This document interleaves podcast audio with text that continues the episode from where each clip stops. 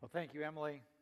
I have enjoyed the time I've been able to spend with uh, the outreach team and uh, look forward to God's continuing uh, work through our church in this area. And uh, I, would just really encourage you uh, to be praying uh, over the, the next several weeks about what it is that, that God would have you to give, even giving above and beyond your regular giving on that day. that the cause of Christ would be advanced, not only in, in outreach ministries here, uh, in Enid, but uh, around the world. I was grateful to, to Mark for starting us off last week, introducing us to the city of Ephesus. This morning, we're going to begin uh, getting into the letter of Ephesians, giving a, looking at kind of a, an overview uh, of this letter. And before we actually open God's Word, I would ask you to, to join me in prayer.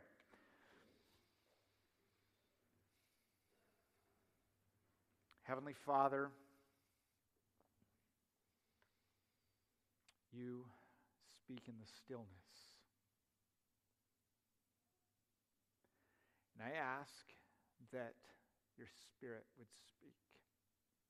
In this time, through your word, I pray especially for those who are here this morning that you would strengthen them to be able to set aside distractions, concerns, worries, and let your word do its work in their hearts, that it would rain on them, that in the fields of their lives your word would be spread like seed, that it would grow up, that it would bear a great harvest. In Jesus' name we pray. Amen. I invite you to turn in your Bibles with me to the letter to the Ephesians chapter 1. I'm going to read the first two verses this morning and use this as a launching pad into the rest of the letter for us.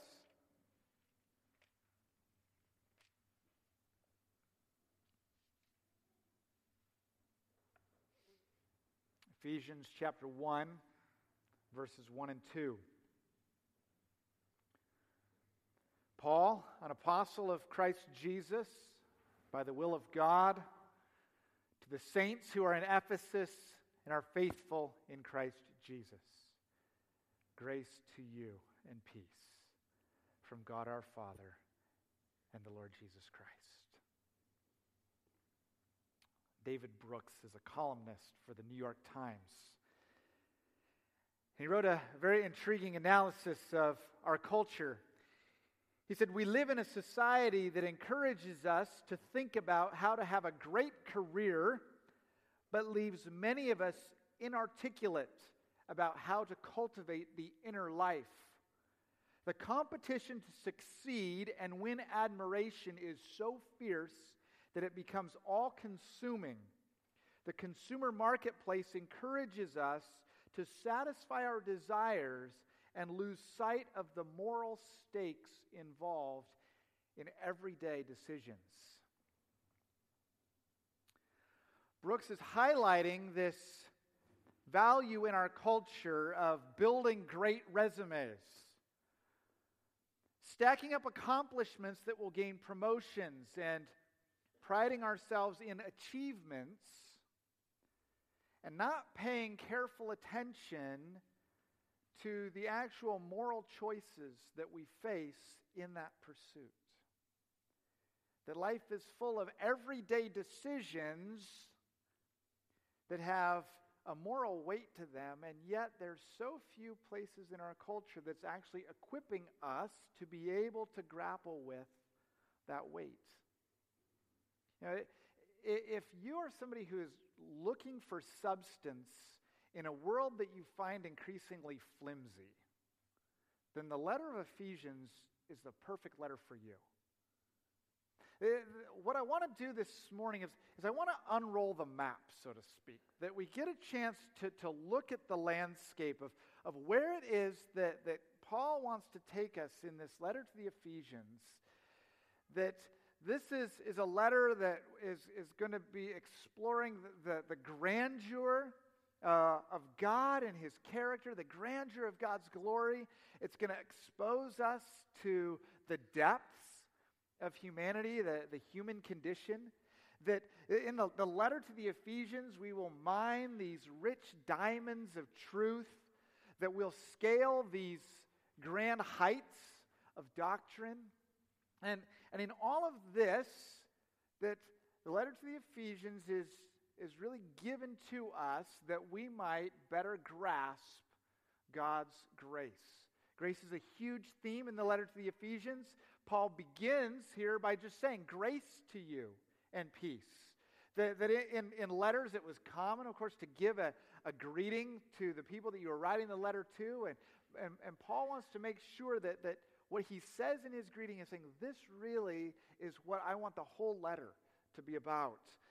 The letter to the Ephesians breaks down pretty nicely for us. There's six chapters, and the first three chapters break down into orthodoxy, what we'd call right doctrine, right teaching. And then chapters four through six break down into orthopraxy, or right living. So chapters one through three say, This is what God has done. And chapters four through six says, says, This is how we live because of what God has done. Now, in doing this, Paul is being very intentional of modeling for us this is how we should view the world as Christians. This is what a Christian worldview looks like. That if we could take the way that Paul writes Ephesians and, and we broke it down into grammar terms, we would see there is three chapters of indicative, followed by three chapters of imperative. Now, indicative is simply the way things are. This is a, a, statement about what is or what isn't. And then an imperative is this is what you should do or this is what you should not do.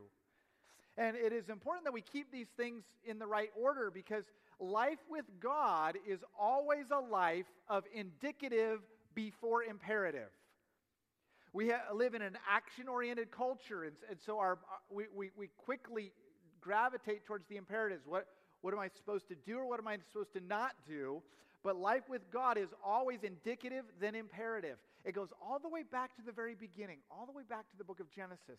In Genesis 1, verse 29, it says, And God said, Behold, I have given you every plant yielding seed that is on the face of all the earth, and every tree with seed in its fruit you shall have them for food.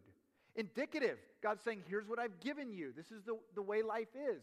Then, Genesis 2 16 and 17. And the Lord God commanded the man, saying, You may surely eat of every tree in the garden, but of the tree of the knowledge of good and evil you shall not eat, for in the day that you eat of it, you shall surely die. Indicative, then imperative. This, see this pattern repeated again for us at Mount Sinai. Exodus 20, verses 2 and 3. I am the Lord your God who brought you out of the land of Egypt, out of the house of slavery. You shall have no other gods before me. So, indicative, I brought you out of Egypt. Indicative, I brought you out of slavery. Imperative, have no other gods before me. So this is, this is the pattern of, of life with God. Imperative always follows the indicative. And, and this is the pattern of Ephesians. We're going to go through three chapters without a single command.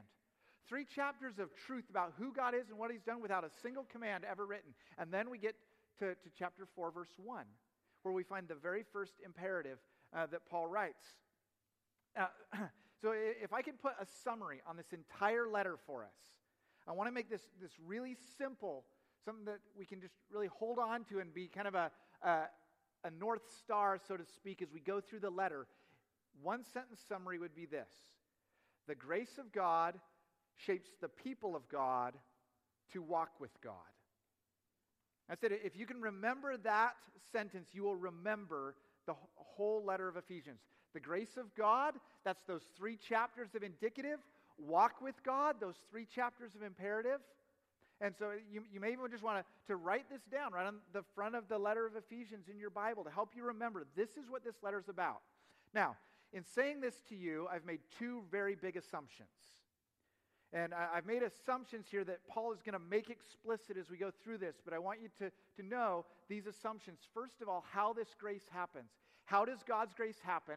And it happens because God the Father humiliated his son Jesus and then exalted him at his right hand and poured out the Holy Spirit on all who believe. So that's assumption number one about how God's grace happens. And then the second assumption of why it happens. Why? Why is the grace of God shaping the people of God to walk with God? It's because God wants to bring glory to himself. The whole reason why God does everything for all time is to bring glory to himself. So, this is the, the second assumption that, that I'm making. And now, I want us to look at this, this statement. I, I want you to see how this is woven throughout the whole letter of Ephesians. So, first of all, the grace of God. Where do we see the, the grace of God? It's, it's all through the letter, but, but particularly as we go through these first three chapters, God's grace is revealed to us over and over again. And so it's important we understand what do we mean when we talk about grace? What is grace? I was struck one time when I heard author Jerry Bridges say, Many people, when they think of grace, think that grace is just God cutting me a little slack. That's great. Well, that's what grace is. Grace is just God cutting us some slack. He's, he's lowering the bar, He's just making it easier for us to do what He wants. I'll, I'll tell you, if that's your view of grace, you will have a measure of gratitude to God. But you're never going to talk about grace the way that Paul talks about grace here in this letter of Ephesians. That grace is not God lowering his standard. That grace is God giving a revelation of himself. John 1, verse 14.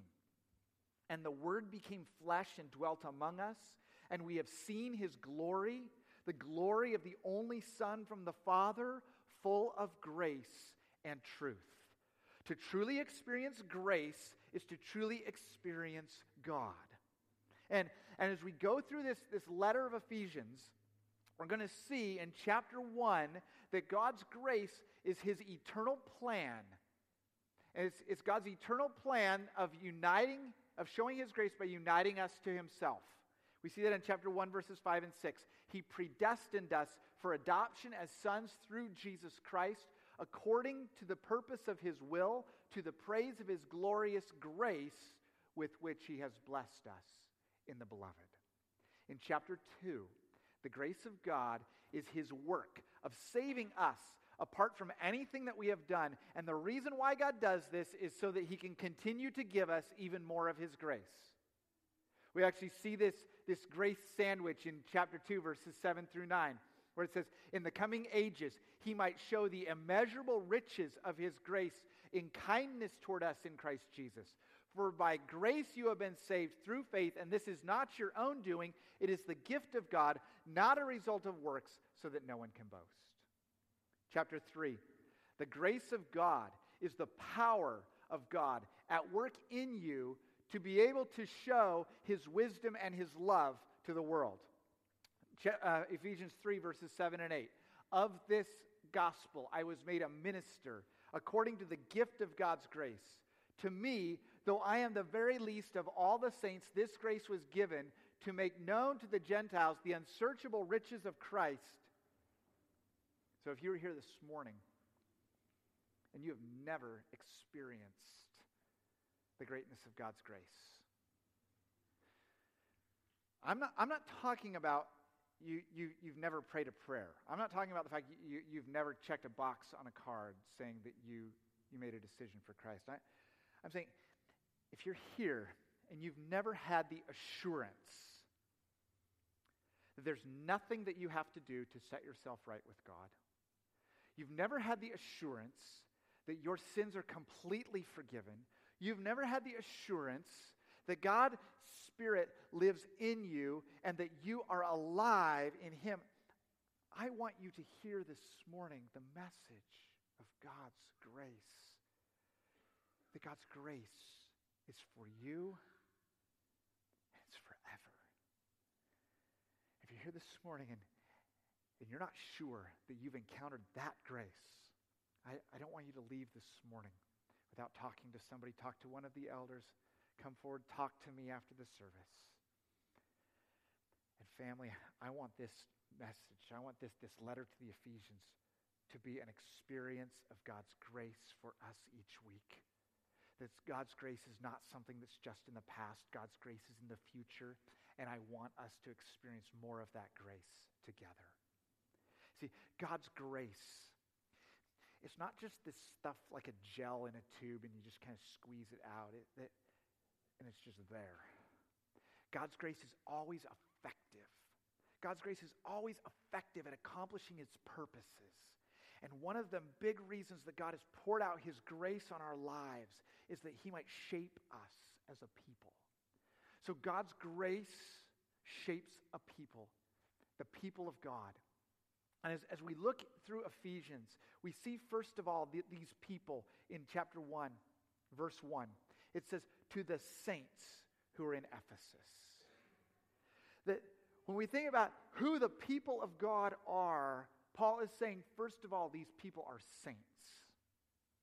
Recently, uh, Mother Teresa was granted sainthood by the Roman Catholic Church. And I think it's, it's incredibly unfortunate that, that the Roman Catholic Church has actually corrupted the biblical teaching on what sainthood really is. It's set up a wrong expectation, a wrong understanding of who the saints are. You see, the saints here in Ephesus are all the believers. That's who Ephesians is written to. It's written to Christians. See, the, the word saint comes from a Latin word, sanctus, which means holy. See, if you are a believer in Jesus Christ, you are holy because you have been set apart by God. You have been set apart by God because He's put His Holy Spirit in you. You've been set apart by God because you are a child of God. So you are a saint. See, the, the people of God are the saints. To, to be a believer is to be a saint. And to be a saint is to have so many other amazing truths declared about you. In chapter 1, verse 5, we are called the sons of God. We're his children. In chapter, at the end of the chapter, in verses 22 and 23, that the church, that's us, we are his body. In chapter 2, in verse 15, said that, that Christ might create in himself one new man in place of the two. We're, we're a new humanity. Uh, I look forward to, to getting into this more. What, what does it mean that, that the true human race is, is believers? There's, a, there's a, a new creation that we are. And then at the end of chapter 2, verse 21, we are a holy temple in the Lord. Throughout the, the letter of Ephesians, we are going to see what it means for us to be the church. That the letter of Ephesians uh, talks about the church more than, than any of Paul's other letters. And so this is a, a letter that's teaching us this is who God is shaping us to be as his people. And, and then we're, we're going to see that, that who we're being shaped in as a people is, is for a purpose. But through all of this, we have to remember that God has created us and declared us to be something in Christ, and because of that, then we work it out. The uh, University of Oklahoma Sooners, in their, their locker room, there's a banner that is posted uh, above the door just as the players go out from the locker room onto the field, and it says, Play like a champion today. And the motivation is clear as these players run out on the field and, and hit the sign. It's, it's clear that, that the reason for this play like a champion today is you play like a champion today and you will eventually become a champion. But I'll tell you, the letter of the Ephesians is not play like a child of God today so that one day maybe you'll become a child of God. Play like a saint today and maybe one day you'll be a saint. That's not the, the people of God in Ephesians. We, God has declared us to be that way. That we receive His grace as the declaration that we are His children. We have been set apart by Him. We are His temple. And this now is the motivation that shapes our walk with God. This is the third part our walk with God. Paul uses this verb to walk eight different times in the letter. This is the highest concentration of this language in any of Paul's other letters. So, Paul is wanting to equip us for our, our Christian life. This is how you live life, this is how you walk. It's, it's, it's metaphorical, but it's, it's very vivid. These are the steps you take. And it's, it's not steps that, that are taken with God simply watching over us. This is a walk with God, that, that we are walking with Him in us. Ephesians 2, verse 10 For we are His workmanship, created in Christ Jesus for good works, which God prepared beforehand that we should walk in them. So, so the walk, our life, is what demonstrates God has really shown us His grace. How do you know you've received God's grace? Because it, it just comes pouring out of your life. God pours His grace in that would overflow in our walk. So, the first command that we find in the letter of Ephesians is in chapter 4, verse 1. I, therefore, a prisoner for the Lord, urge you to walk in a manner worthy of the calling to which you have been called. So, this is what the, the walk looks like. In chapter 4, the walk with God is a walk that is a rejection of worldliness. We see that in, in chapter 4, verse 17. Now, I say this and testify in the Lord that you must no longer walk as the Gentiles do in the futility of their minds. In chapter 5, our walk is meant to imitate God. And we imitate Him by being filled with the Spirit. And the, this works itself out into relationships here in the church. It works itself out into relationships in the family, into husband wife relationships, into parent child relationships. It works itself out into uh, our work life as employers, as employees. And this is what Paul says in Ephesians 5 1. Therefore, be imitators of God as beloved children, and walk in love as Christ loved us and gave himself up for us, a fragrant offering and sacrifice to God. And then finally, in chapter 6, our walk with God is standing our ground in a spiritual battle, fighting against a spiritual enemy. Ephesians 6:13. Therefore, take up the whole armor of God that you may be able to withstand in the evil day, and having done all, to stand firm. So important as we work through these, these different sections of the letter, it's so important that we keep in our minds that when we get to this section of the letter, chapters 4 through 6, this is not what we do in order to pay God back for what he's done. There's not this sense of, okay, God did all this for us in chapters 1 through 3. Now we got to pay God back in chapters 4 through 6. That the whole reason why our walk is laid out for us in chapters 4 through 6 is that we might actually experience even more of God's grace in our lives, even more of His love. There would be an even greater fullness of God in us. That's what Paul says in the end of chapter 3. He begins in, in verse 14 by saying, For this reason I kneel before the Father. And then he says in verse 19, That you may know the love of Christ, which surpasses knowledge, that you may be filled with all the fullness of God. Now, you may be here this morning, and you may say, you know, I, I've trusted Jesus as my Savior. I'm going to heaven. Thanks, I have all the grace that I need. I have all the grace that I need. You know, if you're here this morning and say, you know what, I really don't need any more grace, that is a statement of pride.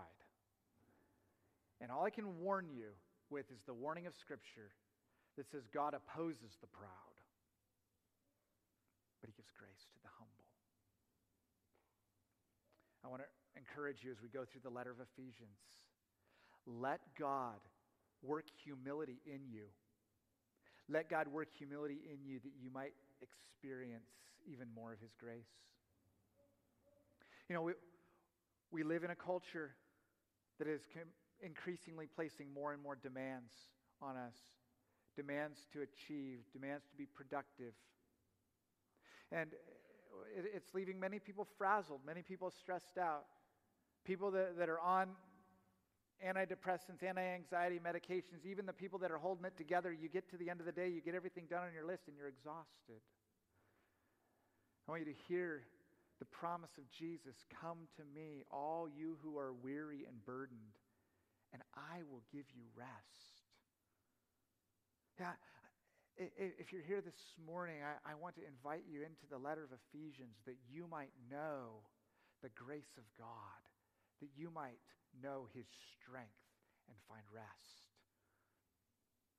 Uh, here's my challenge for you as we begin this letter of Ephesians. Spend time this week reading through the letter and pay careful attention. What does this letter say that God has done for you? Because of your faith in Jesus, what has God done for you? And then, where is it particularly that God wants to develop your walk with Him? You know, as, as a church, we have, we have three values gospel, people, mission.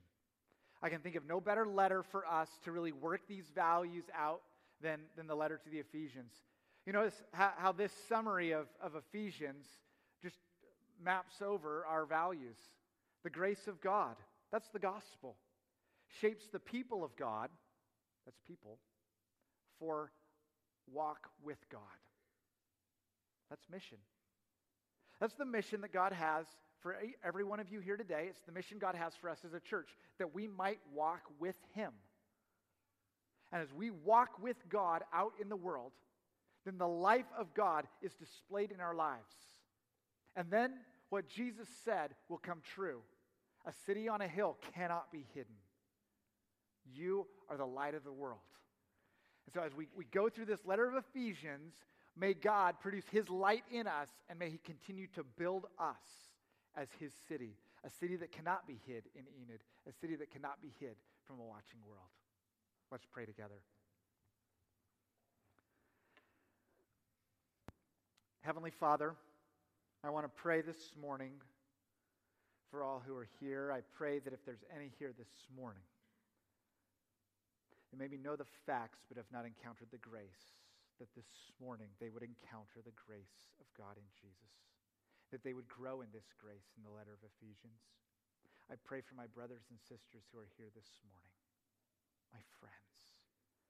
I pray that together that we would grow in the knowledge of your grace, that our walk with you would be strengthened. I pray that we would encourage one another as your people, that you would receive the glory. In Jesus' name, amen.